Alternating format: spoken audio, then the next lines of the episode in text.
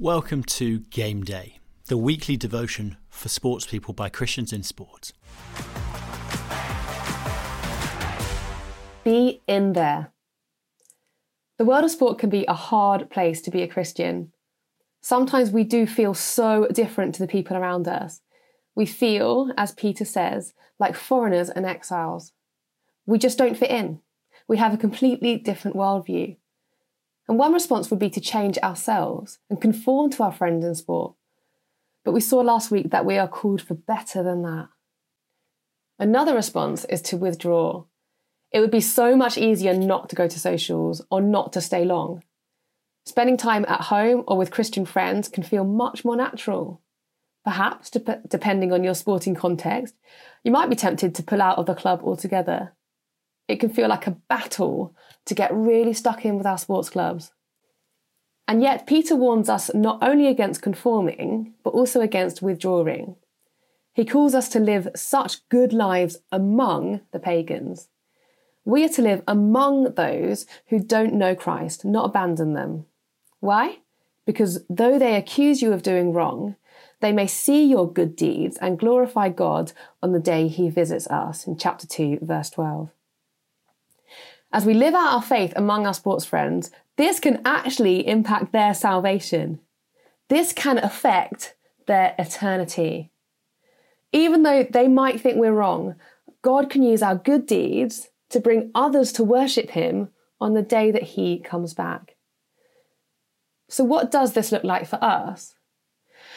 Whilst we often lead busy lives with many demands on our time, what could it look like for you in your own context to really get among your sports friends? What could it look like for you to share life with them such that they can really see something different about you? That they can see your good deeds, which can point them to Christ? Perhaps it is going along to socials or sticking around for the team meal. Maybe it's meeting up with people outside training and competition and inviting them into your home. Perhaps it's maximising opportunities when you're at training arriving early, leaving late, and using that extra time to intentionally get to know those around you. Perhaps it's being part of the committee or taking on some role to serve the club.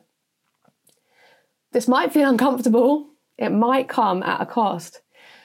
But let's not be surprised by that. Peter says that we are foreigners and exiles. We're not meant to feel at home here.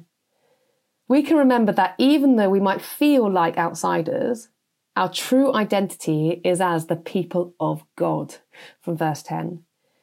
We can remember that while our life here is temporary, we can look forward to our heavenly home. Prayerfully think through what it might look like for you, with a reminder that as we live among our sports friends, we want to live such good lives which point people to God.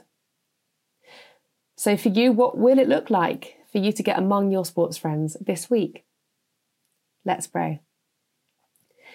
Father God, thank you that you want to use even us to point others to you. Thank you that you have a plan for us in the world of sport. Please help us to get stuck in with our sports friends and live such good lives that even though they accuse us of doing wrong, they may see our good deeds and glorify God on the day that you visit us. In Jesus' name, Amen. And finally, now take a few minutes to pray for those in your sport that God will open a door for his message in your club or team this game day.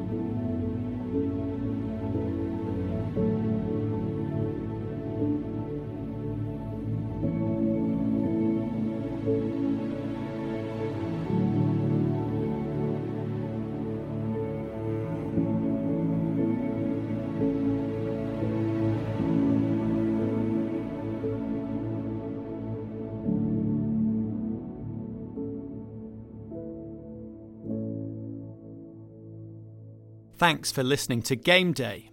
If you don't currently get Game Day in your inbox each week, you can sign up at christiansinsport.org.uk forward slash game day. Do check out the Christians in Sport podcast on all platforms for interviews, stories, and discussions about being a Christian in the world of sport. And do connect with us or get in touch on our website to find out more about how we work with and support sports people and help speak of Jesus into the world of sport. See you next week.